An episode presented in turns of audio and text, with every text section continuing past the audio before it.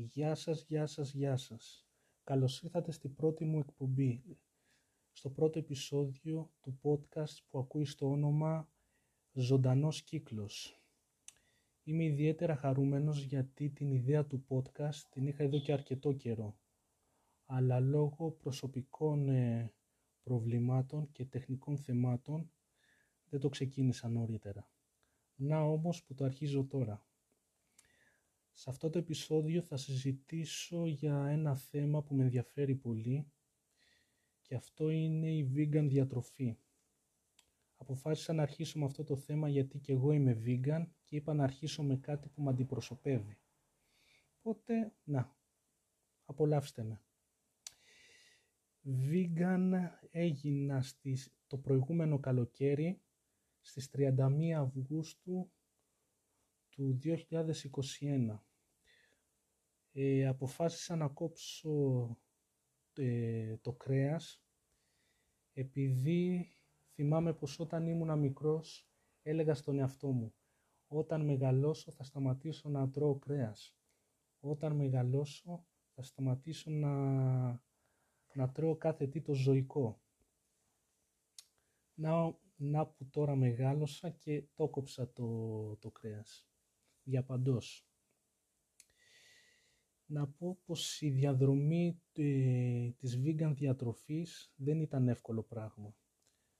Στην αρχή πήγα σε έναν διατροφολόγο, αλλά επειδή ο άνθρωπος κόλλησε κορονοϊό, αλλά και επειδή εγώ έμεινα άνεργος, σταμάτησα να πηγαίνω σε διατροφολόγο και ακολούθησα μία άλλη οδό. Ε, ε, ακολούθησα την οδό του ίντερνετ. Ε, δυσκολεύτηκα πάρα πολύ γιατί παρόλο που το διαδίκτυο είναι μια σημαντική βοήθεια, παρόλο που, που μας βοηθάει να μαθαίνουμε νέα πράγματα και να γνωρίζουμε ανθρώπους από όλο τον κόσμο, εγώ δυσκολεύτηκα πάρα πολύ γιατί στο ίντερνετ είχε μόνο vegan συνταγές. Δεν είχε κάποιο πλάνο δηλαδή πώς να κόψει κάποιος το, το κρέας ή τουλάχιστον πώς να το κόψει σταδιακά. Έπρεπε να το μάθω μόνος μου. Αυτό είχε ως αποτέλεσμα να χαλάσω πάρα πολλά χρήματα στο να αγοράζω vegan βιβλία και πάρα πολύ χρόνο. Γιατί θυμάμαι να κάθομαι πάνω από το κινητό μου 2-3 ώρες, γράφοντας στο Google τρόπους που να κόψετε το, το κρέας και άλλα τέτοια. Κάτι που τελικά το κόψα. Πρέπει να πω ότι χάρηκα πάρα πολύ που έκοψα το κρέας. Είδα μεγάλη αλλαγή και στο σώμα και στον οργανισμό μου. Αλλά νομίζω ότι πιο σημαντικό κατόρθωμα είναι που σταμάτησα την κατανάλωση ζώων. Θυμάμαι κάποτε να διαβάζω ένα βιβλίο και να και να αναφέρονται μέσα οι κτηνοδίες που βίωναν, στα, που βίωναν τα ζώα. Ε, παράδειγμα, στις σύγχρονες ε, κτηματογρα... κτι... κτηνοτροφικές φάρμες, αμέσως μετά τη γέννησή του, το μοσχαράκι απομακρύνεται από τη μητέρα και κλείνεται σε ένα μικροσκοπικό κλουβί για όλη του τη ζωή, περίπου τέσσερις μήνες κατά μέσο όρο. Αυτό έχει ως αποτέλεσμα ότι δεν περπατάει καθόλου, δεν δυναμώνουν οι μύες του. Μαλακή μύες σημαίνουν, σημαίνει και ζουμερή μπριζόλα. Η μόνη και τελευταία φορά που περπατάει το μοσχάρι ήταν, ήταν, είναι όταν κατευθύνεται προς το σφαγείο. Διαβάζοντας αυτές τις γραμμές ένιωσα μία απόγνωση. Ένιωσα λες και είμαι συνένοχος σε αυτή τη βιομηχανική πρακτική. Και άρχισα να σκέφτομαι για ποιο λόγο κάποιοι άνθρωποι, η πλειοψηφία των ανθρώπων δεν δε κόβουν το κρέας. Και νομίζω ότι είναι δύο οι κυριότεροι λόγοι. Η συνήθεια και η παράδοση. Ένα παιδί που από μικρή ηλικία έβλεπε τους γονείς του και κατ' επέκταση όλη την κοινωνία να καταναλώνει κρέας, έπαιρνε αυτό το πράγμα ως κάτι το φυσιολογικό, ως κάτι το, το οποίο το κάνουν όλοι οι άνθρωποι. Επομένως, για να το κάνουν όλοι, σημαίνει ότι είναι σωστό. Και ένας άλλος λόγος, όπως ανέφερα, ήταν και η παράδοση. Όλοι είδαμε γύρω μας ε, το σφάξιμο και το σούβλισμα του Οβελία. Είδαμε πώς ε, ε, η θρησκεία και η κοινωνία θυσίαζε το, τα ζώα για χάρη της παράδοσης και όλα αυτά με ρίχνανε. Παρόλο που είμαι vegan και παρόλο που είμαι υπέρ της προστασίας των ζώων, πρέπει να πω πως ε, δεν έχω κανένα θέμα με αυτούς που καταναλώνουν κρέας. Μάλιστα θυμάμαι πριν μερικές εβδομάδες ήταν ένας ε, γνωστός παρουσιαστής, ηθοποιός, δεν θυμάμαι τι, τι ήταν, που έλεγε πως ε, αυτός βγαίνει μόνο με vegan γυναίκες, πως δεν θα μπορούσε ποτέ να βγει με μια γυναίκα που τρώει κρέας. Και θυμάμαι τι απίστευτη εντύπωση μου έκανε αυτό. Γιατί υποτίθεται πως όταν βγαίνουμε με μια σύντροφο, ε, βγαίνουμε μαζί του επειδή τον αγαπάμε. Βγαίνουμε μαζί του με γνώμονα το χαρακτήρα του και τη συμπεριφορά του απέναντί του και όχι το τι τρώει. Το κρέας, παρόλο που δεν τρώω, είναι κάτι που είναι έμφυτο σε όλους τους ανθρώπους. Ο άνθρωπος κατά, κατάφερε να χτίσει κοινωνίες και πολιτισμούς χάρη σε αυτό το πράγμα, χάρη σε, ε, στην ικανότητά του να προσαρμόζεται στο περιβάλλον και να καταναλώνει αυτά τα πλάσματα. Οπότε εγώ δεν είμαι της λογικής πως δεν δε βγαίνω με γυναίκες που τρώνε κρέας ή όποιος ε, καταναλώνει ζώα είναι κακός άνθρωπος. Θα πρέπει να καταλάβουμε πως και εμείς κάποτε είχαμε περάσει σε αυτό το στάδιο. Ότι φτάσαμε εδώ που είμαστε λόγω χάρη, χάρη στην, ε, σε αυτό το πράγμα, στο να καταναλώνουμε κρέας. Οπότε πιστεύω ότι είναι κάτι το φυσιολογικό για κάποιους ανθρώπους. Ε, και εδώ είναι που φτάνουμε στο τέλος μας. Ε, είναι μικρό podcast γιατί είναι μικρό επεισόδιο γιατί είναι το πρώτο μου podcast και καταλαβαίνετε. Ευχαριστώ πάρα πολύ που με ακούσατε. Δεν ξέρετε τι αγχωμένος ήμουνα και τι αγχωμένος είμαι που ηχογραφώ αυτό το επεισόδιο. Εύχομαι πραγματικά να περάσετε καλά και στα social media μην με βρίσετε. Είναι η πρώτη μου φορά. Υπόσχομαι ότι στα επόμενα επεισόδια θα είμαι καλύτερος. Γεια σας και τα λέμε σύντομα. Γεια σας, γεια σας, γεια σας. Καλώς ήρθατε στο σημερινό επεισόδιο. Τώρα που τελείωσαν οι γιορτές και τα τριήμερα, τι μας μένει; Μας μένει μόνο το καλοκαίρι. Μέχρι όμως να φτάσει αυτό το πολυπόθητο καλοκαίρι, θα πρέπει να αρκεστείτε με το podcast μου, γιατί γι' αυτό φτιάχτηκε, για να σας κάνει παρέα τις κρύες νύχτες του χειμώνα ή και τις ζεστές νύχτες του καλοκαιριού. Πρωτού όμως ξεκινήσω και μπω στο σημερινό θέμα, θα ήθελα πάρα πολύ να ευχαριστήσω τα τρία άτομα που με ακούσαν την προηγούμενη εβδομάδα, το προηγούμενό μου επεισόδιο, το πρώτο. Θέλω πάρα πολύ να σας ευχαριστήσω, γιατί παρόλο που ήσασταν τρία άτομα, μου δώσατε το κίνητρο και τη δύναμη να συνεχίσω. Και να ξέρετε πως κάποτε θα έχετε τη τιμητική σας. Μπορεί να με πετύχετε στον δρόμο και να λέτε ακούγαμε, «Σε ακούγαμε ήδη από τα πρώτα σου επεισόδια παρόλο που ήσουν χάλια, εμείς ακούγαμε. Οπότε θέλω να σας ευχαριστήσω. Λοιπόν, το, στο σημερινό επεισόδιο θα συζητήσουμε για τις ε, ξένες γλώσσες. Τα θετικά που έχει το να μαθαίνει κανείς μια ξένη γλώσσα και τις δυσκολίες που έχει το να τα μαθαίνει σε ε, ενήλικη ηλικία που πιστέψτε με είναι πάρα πολύ μεγάλες οι δυσκολίες. Η ιδέα μου ήρθε γιατί και εγώ για αρκετό καιρό έκανα μια ξένη γλώσσα τα γαλλικά αλλά αναγκάστηκα ε, για οικονομικούς λόγους να σταματήσω τα γαλλικά. τα σταμάτησα με πολύ πόνο και μεγάλη πικρία. Οπότε είπα να το συζητήσω αυτό το θέμα με σας. Ε, πιστεύω ότι είναι πάρα πολύ ωραίο πράγμα το να ξέρει κανείς μια ξένη γλώσσα. Είναι σαν να ανοίγεται ένα σύμπαν μπροστά σου. Είναι σαν να ανοίγεται ένας κόσμος δυνατοτήτων, σαν να ανοίγουν οι ορίζοντές σου. Δεν ξέρω πώς να το περιγράψω. Και κάνοντας γαλλικά, εγώ θα το βάζα στην ίδια κατηγορία με τη ψυχοθεραπεία ή με κάποιο άλλο χόμπι. Είναι μοναδική εμπειρία.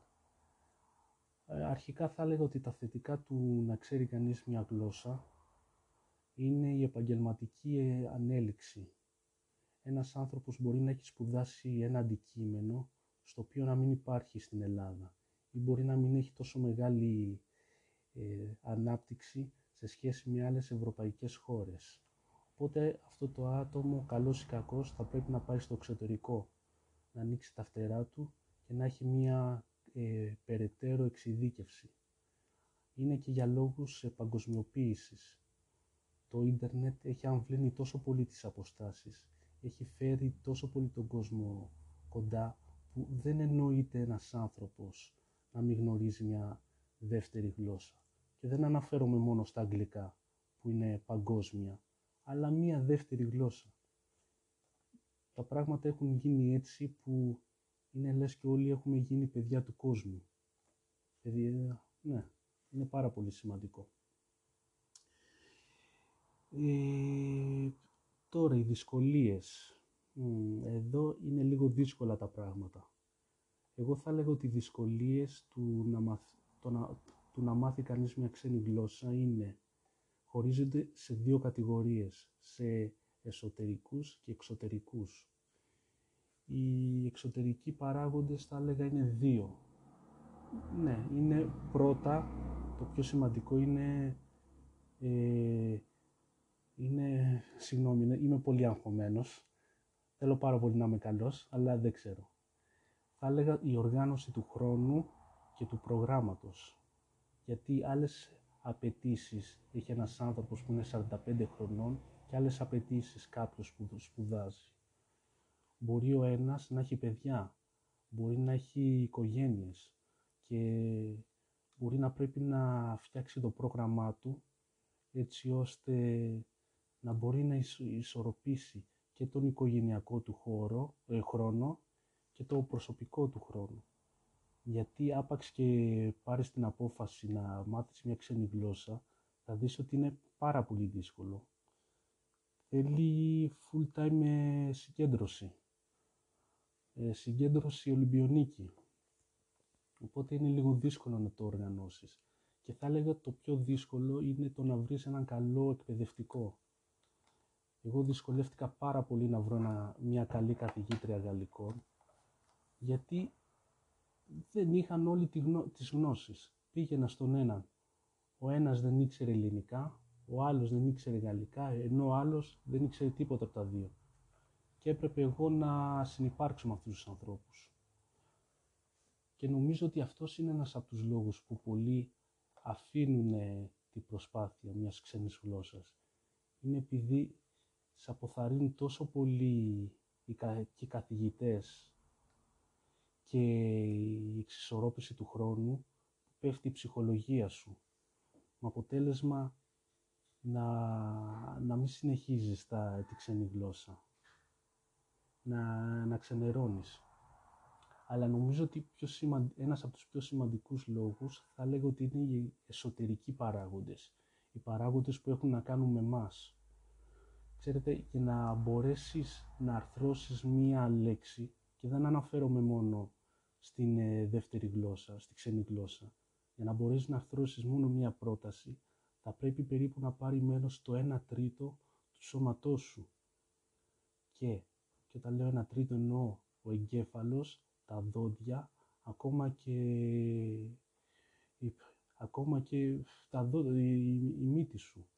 Θα πρέπει αυτά τα διαφορετικά μέρη του σώματος να συγχρονιστούν απόλυτα για να εκφράσουν μια, ε, μια πρόταση, μια άποψη και μια ιδέα. Κάτι που δεν είναι καθόλου εύκολο πράγμα.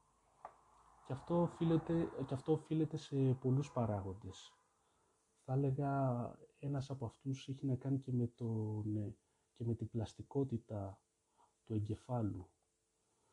Ξέρετε, είναι άλλο πράγμα να μαθαίνεις, ε, ας πούμε, κινέζικα στα 7 σου και άλλο να τα μαθαίνεις στο 27. Δεν είναι ίδιο πράγμα. Ο εγκέφαλος του παιδιού είναι πιο εύπλαστος, πιο ευμετάβλητο, πιο, αλλάζει πιο εύκολα. Είναι σαν σφουγγάρι. Ενώ του ενήλικα θέλει μεγάλη προσοχή και μεγάλη συνέπεια. Κάτι που είναι πάρα πολύ δύσκολο πράγμα. Και ο εγκέφαλος όταν μαθαίνει αυτή τη γλώσσα δεν δυσκολεύεται.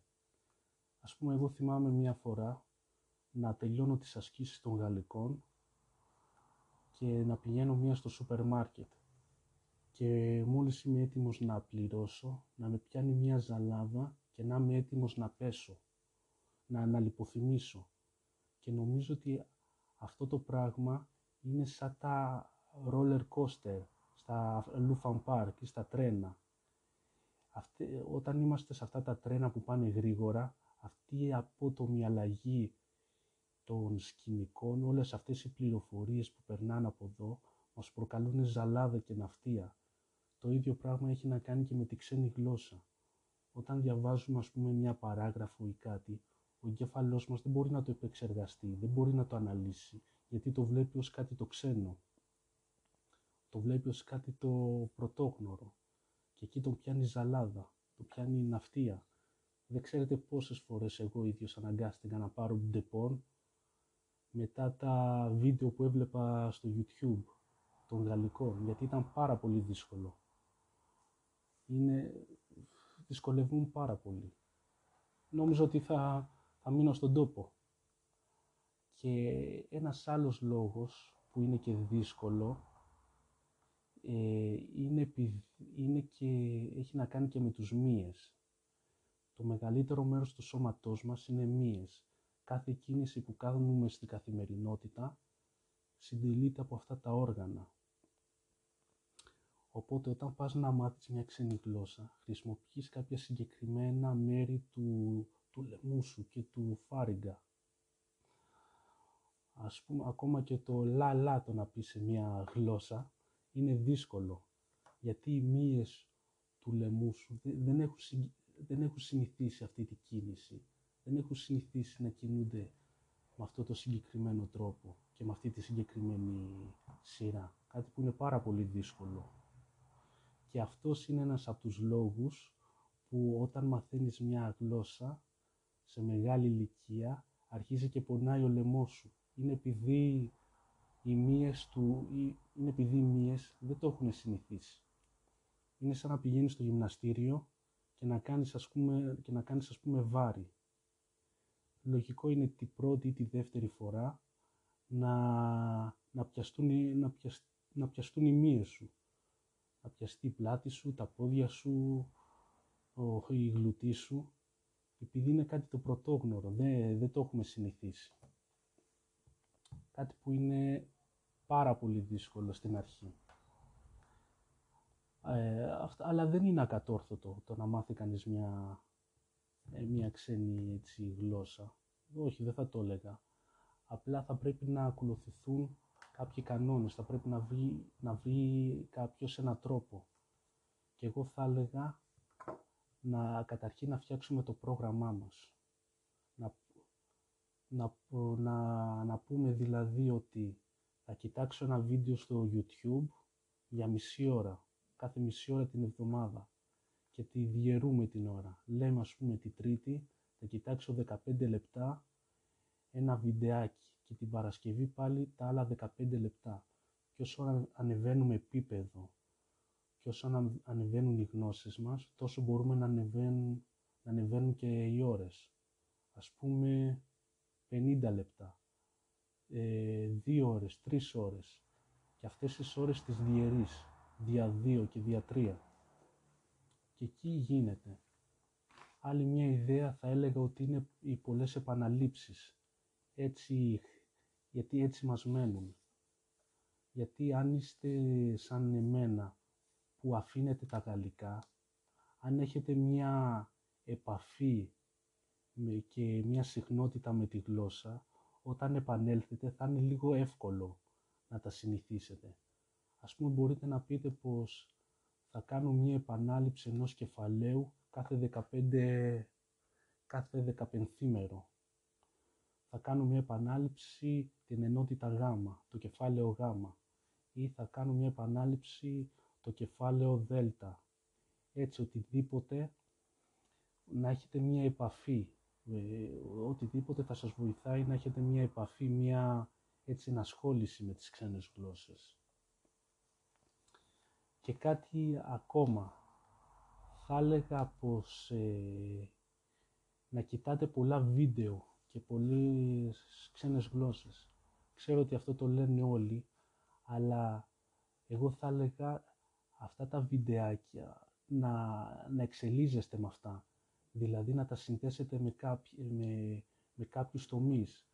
Εγώ θυμάμαι πως ε, για, να, για να μάθω να κάνω podcast δεν μπήκα μόνο στα ελληνικά, στους ε, Έλληνες YouTubers, αλλά μπήκα και στους ε, Γάλλους, έτσι για να μπορώ έτσι να, να τα συνδέσω. Γιατί το να μάθεις μια ξένη γλώσσα, εγώ πιστεύω ότι πρέπει να την κατακτήσεις, να την κάνεις κτήμα σου. Είναι κάτι σαν τη μητρική γλώσσα. Ε, τη μητρική γλώσσα δεν τη ξεχνάς μόνο επειδή την έμαθες σε μικρή ηλικία, αλλά επειδή συνδέθηκες με αυτήν, επειδή συνδέθηκαν τα αισθήματά σου. Όλοι νιώσαμε τον πόνο και την απόρριψη στα ελληνικά. Νιώσαμε τους πρώτους μας έρωτες, τις πρώτες μας απογοητεύσεις. Αυτό έγινε επειδή ε, κατακτήσαμε, επειδή συνδέσαμε τη γλώσσα ε, μαζί με τα συναισθήματα ή το τρόπο ζωής μας. Τι κάναμε δικιά μας.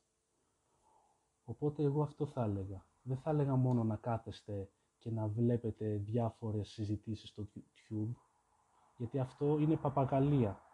Είναι σαν να δίνεις, ας πούμε, πανελλαδικές και να διαβάζεις, ας πούμε, μία πρόταση. Σε μερικές εβδομάδες ή σε μερικούς μήνες θα το, θα το έχεις ξεχάσει. Και μετά, αυτού πάλι από την αρχή. Οπότε θα έλεγα έτσι να πάρετε, ε, να κάνετε έτσι αυτά που σας είπα. Επανάληψη, ε, YouTube και συγχρονισμός προγραμμάτων. Αυτό. Θέλω και πάλι να σας ευχαριστήσω πάρα πολύ που με ακούσατε. Ε, αν σας άρεσε, ε, δώστε μια βαθμολογία στο, σε αυτό το podcast Α, ε, να πω ότι το podcast είναι στο Spotify, στο Anchor και στο Apple. Σύντομα μπορεί να είναι και, στις, ε, και στα άλλα μέσα δικτύωσης, αλλά προς, το, αλλά προς το παρόν θα το βρείτε σε αυτό, σε αυτά τα τρία.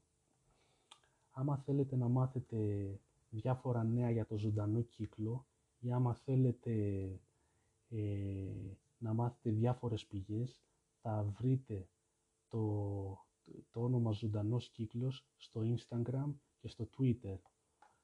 Εκεί θα ανεβάζω διάφορα θέματα για να σας κρατάω παρέα.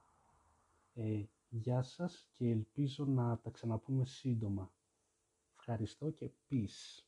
Γεια σας.